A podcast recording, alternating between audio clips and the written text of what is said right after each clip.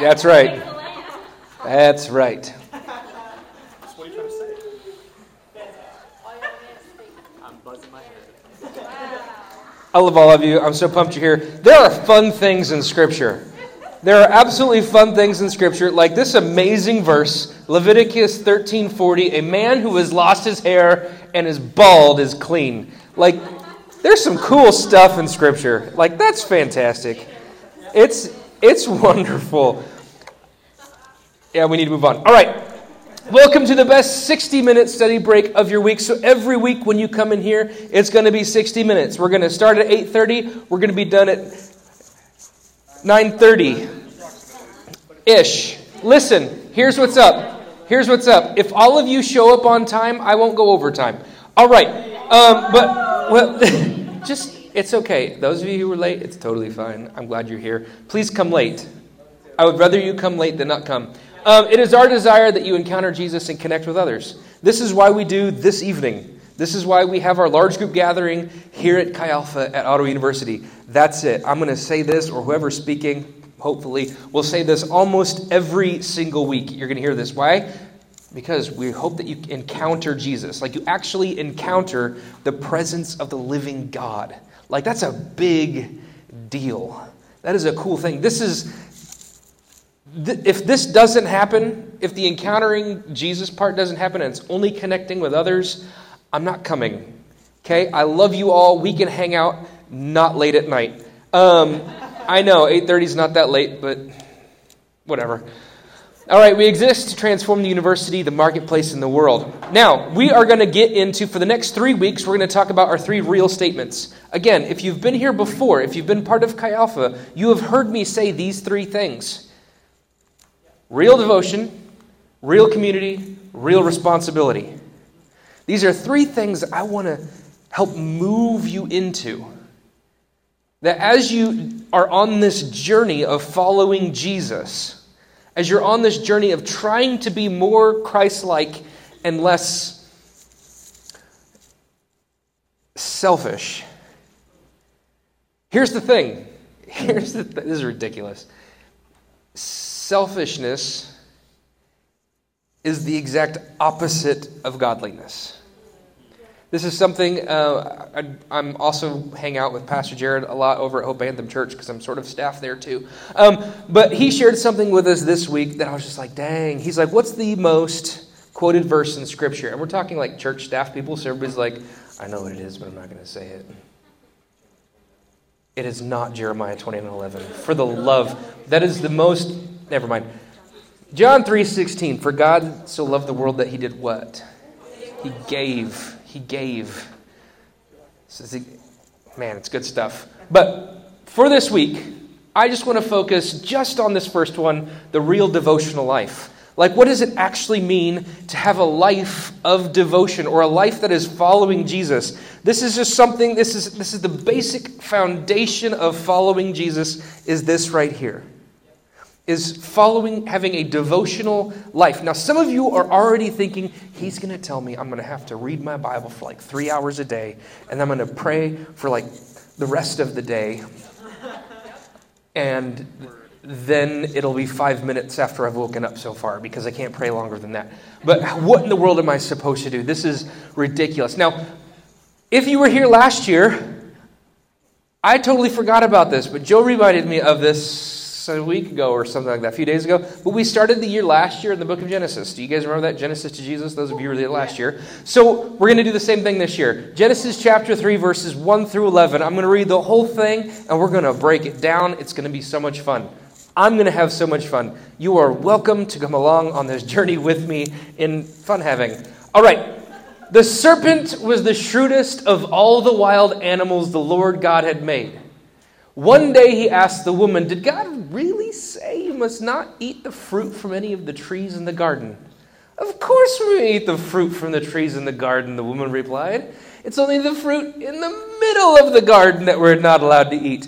And if it was written during your lifetime, it would have ended with silly rabbit, um, even though it was a serpent, because this is, this is how I'm reading this. When I read this portion of Scripture, I feel like this is Eve's response because she doesn't understand the gravity of the question either. She doesn't understand the gravity of what's actually taking place right now in Scripture. Now, if you don't know this story, you know the story. All right. Most of you know this story, or you've heard of it. But so the serpent, the devil, the devil, um, the serpent was trying to convince Adam and Eve to eat fruit from a different tree. And he starts off with a lie, and he, she, well, whatever. Let's keep, going. God said, You must not eat. This is the woman talking again. God said, You must not eat it or even touch it. If you do, you will die. You won't die, the serpent replied. God knows that your eyes will be open as soon as you eat it. Now you will be like God, knowing good and evil. The woman was convinced. They did not have a debate team.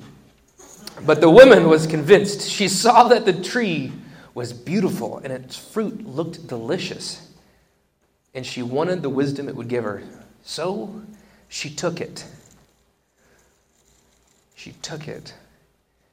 Remember John 3:16, for God so loved the world that he gave. And this is the beginning of us being us without God's presence. So she took it. She took some of the fruit and ate it. Then she gave some to her husband who was there with her, and he ate it too. And at that moment, their eyes were opened, and they suddenly felt shame at their nakedness. So they sewed fig leaves together to cover themselves. Like, that's hilarious. Like, the first thing they think of hey, what could we attach together to cover our naked selves? I don't know if this was Adam or this was Eve that came up with this idea, but one of them had to come up with it. The other one had to be like, oh, yeah, that's a great idea. so they're equally not, not doing so well. so they've sewed fig leaves together to cover themselves. When the cool evening breezes were blowing, the man and his wife heard the Lord walking about in the garden. So they hid from the Lord among the trees. Then the Lord God called to the man, Where are you? And he replied, I heard you walking in the garden, so I hid. I was afraid because I was naked. Who told you that you were naked? The Lord God asked. Have you eaten from the tree whose fruit I commanded you not to eat? What's, what's the deal?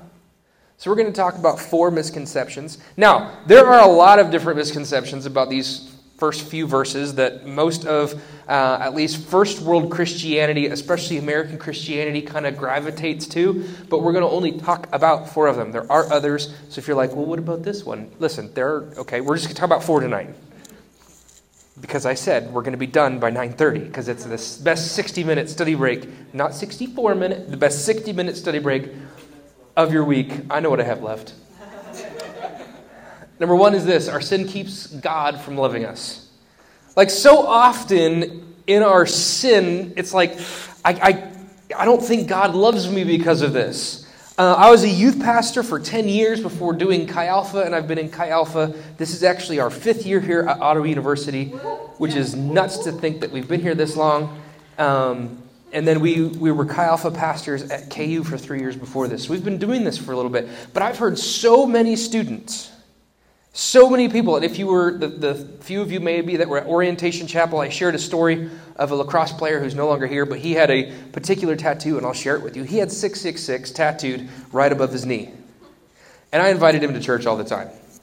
And one day he was finally like, man, I can't. He thought he was really funny. Um, he's like, man, I can't go to church. Have you seen this tattoo? I'm like, yeah. He goes, man, if I walked through the doors, I'd burst into flames. And so I was like, dude, you should come. I want to see this happening. If it happens, it'll be amazing. I'll become TikTok famous or something. He never came. Anyway, but our sin keeps us from a loving God. So Adam and Eve did the same thing. Like, oh crap, we sinned. Uh, we better we better not let God know about it, which is all of these statements, if at the very beginning of every single Chi Alpha we pause for a moment and recognize the fact that an all powerful and all knowing God is physically in this room with us, and you can't get away from Him and His love no matter how much you want to, even these kinds of statements or these kinds of thoughts are like, mind boggling when you think about who God actually is. Like, we think that our sin is so big that it's bigger than God. That's how we act. My sin is so great, is so got a hold of my heart and my mind that there's absolutely no way that the God who created me could love me enough to love me through my sin. Now, the second one, this, this one, honestly, of the four, this one hurts the most. Shame is the same as repentance. So, the sin, our sin separates us from God and yet, also, we see in just those first few verses of chapter 3 of Genesis that, we, that Adam and Eve almost feel as though that shame equals repentance. we know this because what did they do? They had the bright idea of fig leaves. Now, I don't know what they got to actually sew fig leaves together, because that's a fun mystery in and of itself. Like, Nobody wore clothes. How did they know what sewing was? Did they like try to tie leaves together? Like this would be a fun thing to look at. You know, like maybe someday we're in heaven, be like, "Hey, Adam, let's have a conversation." He's like, "Well, let's think. You did stupid things too when you were sinning," and he'd walk off all, you know, just mad. No, he wouldn't. Okay, we were in heaven. But shame is the same as repentance. So in my sin, I now have this feeling of shame that I cannot come before a great and almighty God, a God who is all loving and all powerful, a God who is all knowing and present everywhere. I cannot come before him now because he's going to see my shame. In Adam and Eve, they're going to see, he's going to see our nakedness.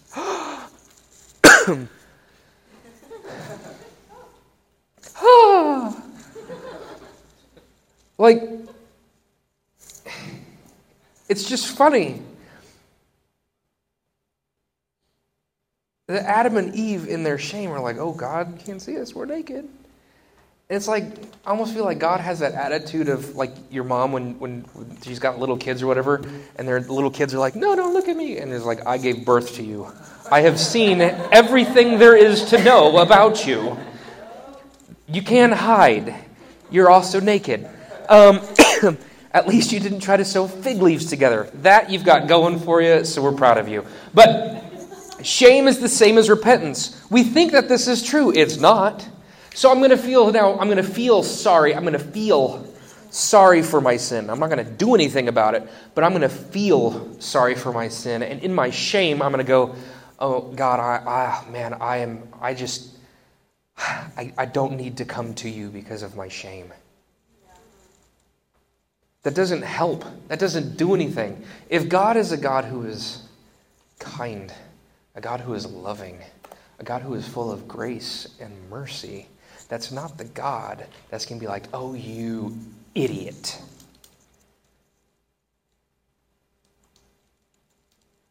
Number three, it's easier to come to God if we can cover our shame. So even though I didn't repent from my sin, even though I didn't come to God, even though Adam and Eve didn't go to God and be like, God, we screwed up. We, we done messed up, Aaron. I don't think that was the Lord's name.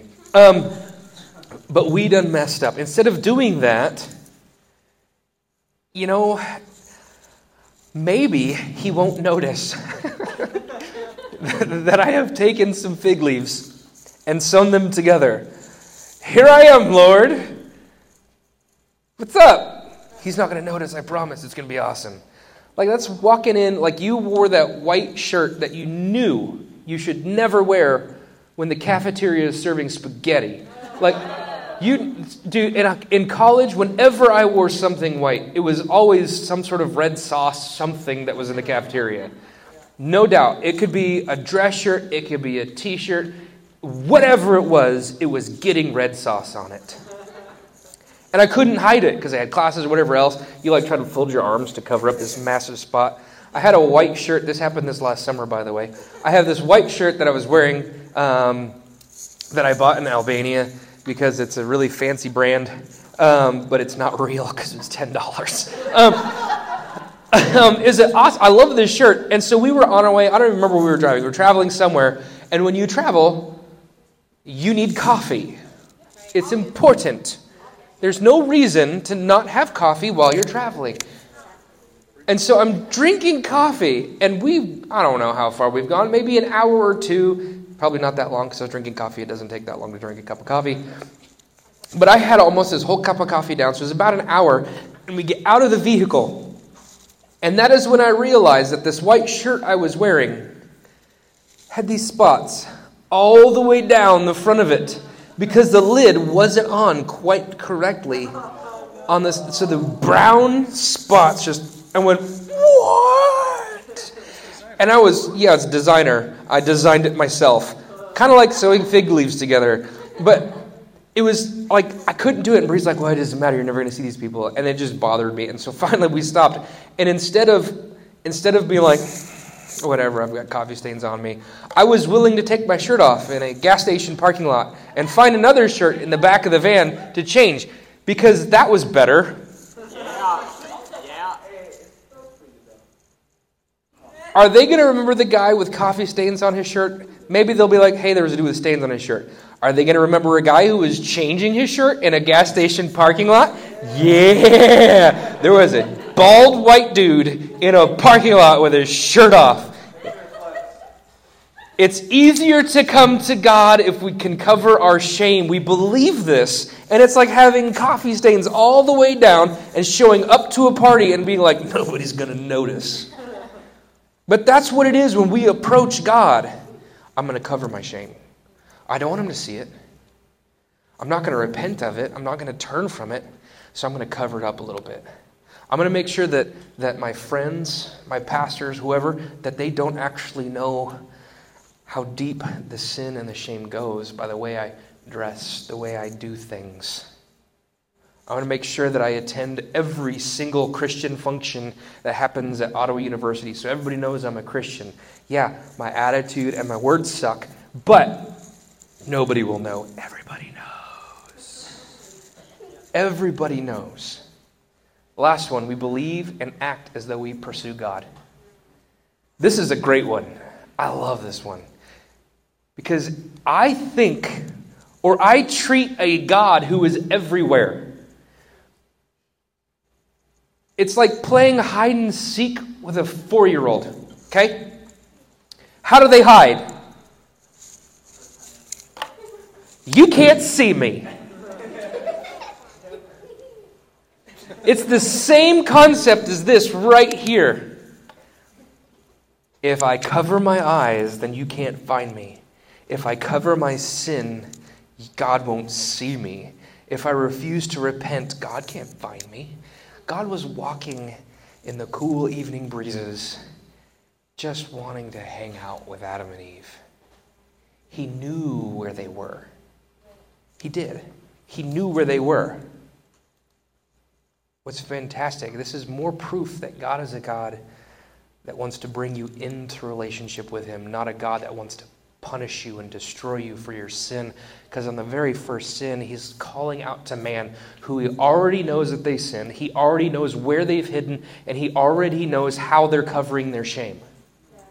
And He's still saying, Man, where are you guys? I still want to be with you. I still want to be there. Where are you at? And Adam and Eve did all of these things. Man, I don't, I, you know, I think our sin, I, you know what? I don't think we can be around God anymore. I think I need to fix some things in my life before, you know, I actually start loving Jesus. I need to fix some things in my attitudes, my actions, before I can actually pursue Jesus. I, I shouldn't go to Chi Alpha. I shouldn't go to FCA. I shouldn't go to church. I shouldn't go to Braves worship. I shouldn't do any of those things because, you know, it's Christians and I'm just not one of them yet. Um, that's, ah, oh, man if those of us who are in the room who are proclaiming that we are Christ followers, if we could just get off the high horse for a minute and maybe walk around as though our shame actually is exposed, we can see people the way God sees them. As human beings, every single person is a walking image bearer of the King of Kings and the Lord of Lords. Every single one, especially the one that annoys the crap out of you. They're the worst. They're still an image bearer. Genesis 3:11. We have this verse. We read it already. I'm going to read it again. Who told you that you were naked? The Lord God asked, "Have you eaten from the tree whose fruit I commanded you not to eat?" Now, if you were like me, when you read this verse, you read it almost as though there's a little bit of animosity or anger in the voice of God. Who told you that you were naked? Come on, son. What? Man, why are you believing these lies? Like we read that verse that way, with that, that lens of God is just, oh, God's mad at you. Like that mom that snaps in church, and you're like, that's not my mom, but I'm going to be in trouble. I'm just, don't move because somebody's about to get whooped. You know.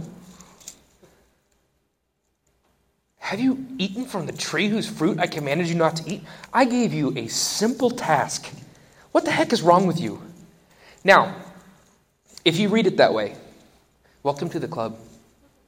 Welcome to the club. I'm telling you right now, that is a misconception in how we read this. That is not how it's written. That is not the idea of who God is. That doesn't even line up with the rest of Scripture that's written up until this point. This is more of a, oh man, who told you you naked? Like, this is God's heart shattering for the first time in Scripture. Like, if we could read this with the understanding that God's heart is broken into a million pieces because He is a God who has emotion. His heart is broken in this moment. Not just for Adam and Eve, but for you as well. And me, thank God. And he goes on Have you eaten from the tree whose fruit I commanded you not to eat? Guys, God's heart is broken. Have you eaten? Oh, you ate. Oh, man. This is not God condemning or God being angry or God just coming down on Adam and Eve. This is God's heart breaking into a million pieces because his absolute prized possession, which is his creation of a human being, is now disconnected from relationship with him. His heart is shattered.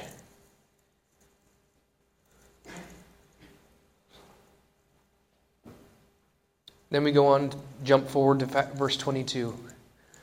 Then the Lord God says this He says, Look, the human beings have become like us, knowing both good and evil. What if they reach out and take fruit from the tree of life and eat it? Then they will live forever. So the Lord God banished them from the garden. Now, this is a really interesting verse, especially with this word banished. Like, that sounds like really harsh. You know, like, oh man, he banished them. I banish you from my kingdom. Like we've seen the medieval movies or whatever where people are banished or we hear these stories. I don't know. You have this idea. The word banished doesn't sound like a good word. It doesn't. Now, because we're kind of, um, we have so many translations in English, Almost every single translation, whether you read NIV or New Living or ESV or one of the other 47,000 English translations of Scripture, because there's a new one coming out tomorrow, I think. That's a joke. Uh, there probably is. But almost every single one of them still translates that Hebrew word into banished. Maybe you've grown up in church and you've, hear, heard, you've heard. Education is important. You heard that they were kicked out of Eden, that they were expelled. It's not kicked out, it's banished. It's a little bit different. Banishment from the Garden of Eden was a punishment for sin. That's, that's one of the misconceptions. That's not real. Okay, this is there's another misconception. I said we're going to talk about four. That was for the first few verses. And we're going to talk about this one for this verse.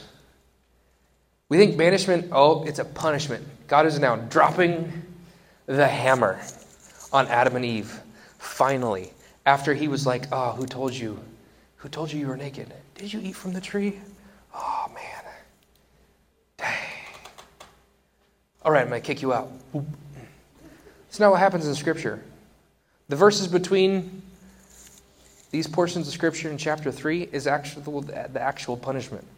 And at first it sounds weird, like, sorry, ladies, but your punishment, it comes first. I don't know why.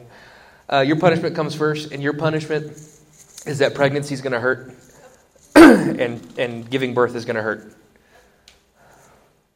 I have been in that room. I can confirm that that is accurate without ever having to do one of those silly things on TikTok or YouTube where I have to put things on my abs to feel what it's like. I can confirm I was there. Bree, my lovely wife, pushed that third one out without pain meds. Um, I don't know why. I, I begged her to take an epidural, but she's like, no, I'm a freaking boss. yeah, she's awesome. Okay, there's some pain in it. And guess what? Dudes, our punishment you're going to work your whole stinking life,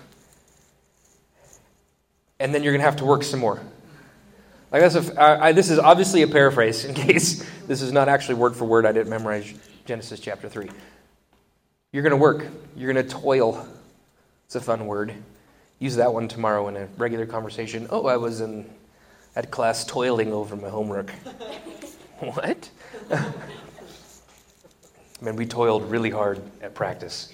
Um, but, but stupid. All right, banishment from the Garden of Eden, Eden was not, in fact, punishment for sin. It wasn't. The punishment was already levied. The punishment was already given in the verses before. Pregnancy's going to hurt. You're going to have to work. Oh, yeah, stupid snake, you're not going to have legs anymore. and everybody's going to hate you. Snakes are the worst. In an act of unfathomable mercy and love, God banishes Adam and Eve from the garden. The banishment was to ensure hope for all creation, hope that through Jesus we would be able to spend eternity with Him. What Jesus is saying, what God is saying in those verses, is like we cannot let them eat from the tree of life to have everlasting life. Here's why because then I'm going to have to send them to the same place I sent the devil and a third of the angels. And I want to have relationship with them so much that I'm going to kick them out of the garden. I'm going to banish them from the garden so they can't eat of that fruit, so that I can hopefully someday have relationship with them. Banishment was actually hope. I can't, like, oh man, this is a weird thing to get, but that banishment that kicking out of the Garden of Eden, this perfect place with whatever food and all the animals, and your only job is to name them. Like, that's a cool job. Um, sounds like a cool job. I'll name some animals. But that banishment was to ensure that you could have, you and I could have relationship with God even in our sin. Even in our shame even in our suffering. And yet, God is a God. Man, I wish Joe Johnson was here. He, he prayed a prayer. Um, we were practicing, they were rehearsing for Orientation Chapel. And he prayed something. And it was just like four or five of us that were there. And there was a word that he said that has just wrecked my world over the last few days. But he simply said, God, thank you for being so kind. Like it's a word that I don't often use, kind. Is a word that I don't often use when I'm speaking of Jesus or I'm praying or I'm even talking. And I think I've used it about a thousand times in the last three days. But God is a God who is so kind, He's willing to get between you and your shame. He's so kind, He's willing to get between you and your anxiety. He's so kind, He's willing to get between you and your pride, you and your lust, you and your anger, you and your fears. He's so kind, He's willing to do that. Why? Because He's wanting to banish you from a place of maybe earthly paradise so that you could spend eternity and you could have a life here on this planet while you were alive. By the way, Christianity is not a thing for dead people. It's not fire insurance you don't go to hell. It's not. Christianity is giving you the opportunity to have color in your life, giving you the opportunity to breathe in the midst of chaos. I know it's heavy. And so I have a meme that helps describe everything that I just said. The love of Christ, me as a sinner. So, in case in case the words that I just used didn't work, maybe you're more of a visual learner. th- this is kind of what we talked about this evening. yeah, yeah. Uh, I, I, I have a problem, and it's I have a lot of memes stashed on my phone. So we're going to end with this way. We're going to end it this way Philippians 4 4 through 8. Uh, I want to end this with a prayer, with an opportunity to help you experience a devotional life. You're like, whoa, that's what we were talking about? Yes. If you can delight yourself in the presence of God, a devotional life is a natural byproduct. It just happens. You want to pray. You want to read your word because it's the words God gave you to help you follow Him. It's this natural thing. When we understand what God went through, His heart breaking to banish us from the garden so that we could have relationship, now we're looking at God through the lens of, oh, my God wants a relationship with me. So even when I have shame in my heart and my mind, when I have sin in my heart and my mind, when I have fears, when I have anxieties, when I have whatever it is, name your poison. That God still wants a relationship with you. He still wants a relationship with your roommate. He still wants a relationship with your teammate. And so, a real devotional life is an easy byproduct of delighting ourselves in the Lord. How do we do that? I'm glad you asked. I know we're a little bit over time. I got four minutes before 9:30 though, so we're good. This is it. Philippians 4, 4 through 8. We're going to walk through this tonight. This is, this is my challenge to you over the next seven days. You're going to take these four verses. I'm going to ask you to pray them every morning when you wake up. When you get up every morning. When you forget and it's 3 o'clock in the afternoon tomorrow and you're like, oh crap, well, I didn't do it, so I'm not going to do it. No. If you remember at 3 o'clock tomorrow afternoon, do it anyway. Take some time and stop. So, something that that is it, this is ridiculously powerful. When you pray scripture over yourself and over the people around you, it's incredibly powerful. So this is what we're going to do. We're going to pray this prayer. I'm going to ask you to, to take these words from scripture and to use them as a prayer in your daily devotional life. So you can see what it says. It says, Always be joyful in the Lord. But if we're going to turn this into a prayer, I'm going to use myself for this one. Lord, may I always be may I always be full of joy in you. May I find joy in who you are. Lord, help me to learn to rejoice. Let everyone that sees, let's see, all right, let everyone see. Let everyone see that you are considerate in all that you do. God, may I be considerate. May I not be selfish with my words. I'm going to be selfish with my words. Not because I want to be, but because that's a natural thing for me to want. It just comes out naturally. Why? Because I've been doing it for so long. But maybe if I spend some time in prayer, hey God, may my words be considerate. May everything I do and say be pleasing to you. Remember, the Lord is coming soon. God, you are coming soon. You are coming soon in my life. You are coming soon here on this planet. You are coming soon. God, may I not worry about anything. Instead, may I pray and come to you about everything. When I'm walking in, I'm like, you know what? Shame sounds really comfortable right now because that's what I've done for the last 18, 19, 20 years. Shame's easy. I, that's an easy thing. I can walk right in shame. I do it all the time. But in those moments, in those moments, may I be reminded of who you are. May I pray about everything instead of feeling like I need to walk in shame. God, may I tell you what I need. Not only just tell you, but may I thank you for all you have done. Then I can experience God's peace which exceeds anything we can understand. His peace, God, your peace will guard my heart, not just my heart, but my mind, as I live in you. And now, dear brothers and sisters, you don't have to use that in your prayer. Be like, I'm going to, hey, roommates, come here, brothers and sisters. Um, don't do that. God, may I fix my thoughts on what is true and honorable and right and pure and lovely and admirable. May I think about the things that are excellent and worthy of praise. Even if you just end it, you just use that one verse, verse 8. If that's your prayer, if you do that every single morning, I'm telling you, things will change. you you find comfort in shame. You find comfort in anger. You find comfort in pride. You find comfort in lust. You find comfort in whatever it is that you find comfort in. As you begin to find comfort in that, may the Holy Spirit, whoa, whoa, whoa, pump the brakes. Oh man, God, help me to fix my thoughts on what is true and honorable, what is right and pure and lovely and admirable.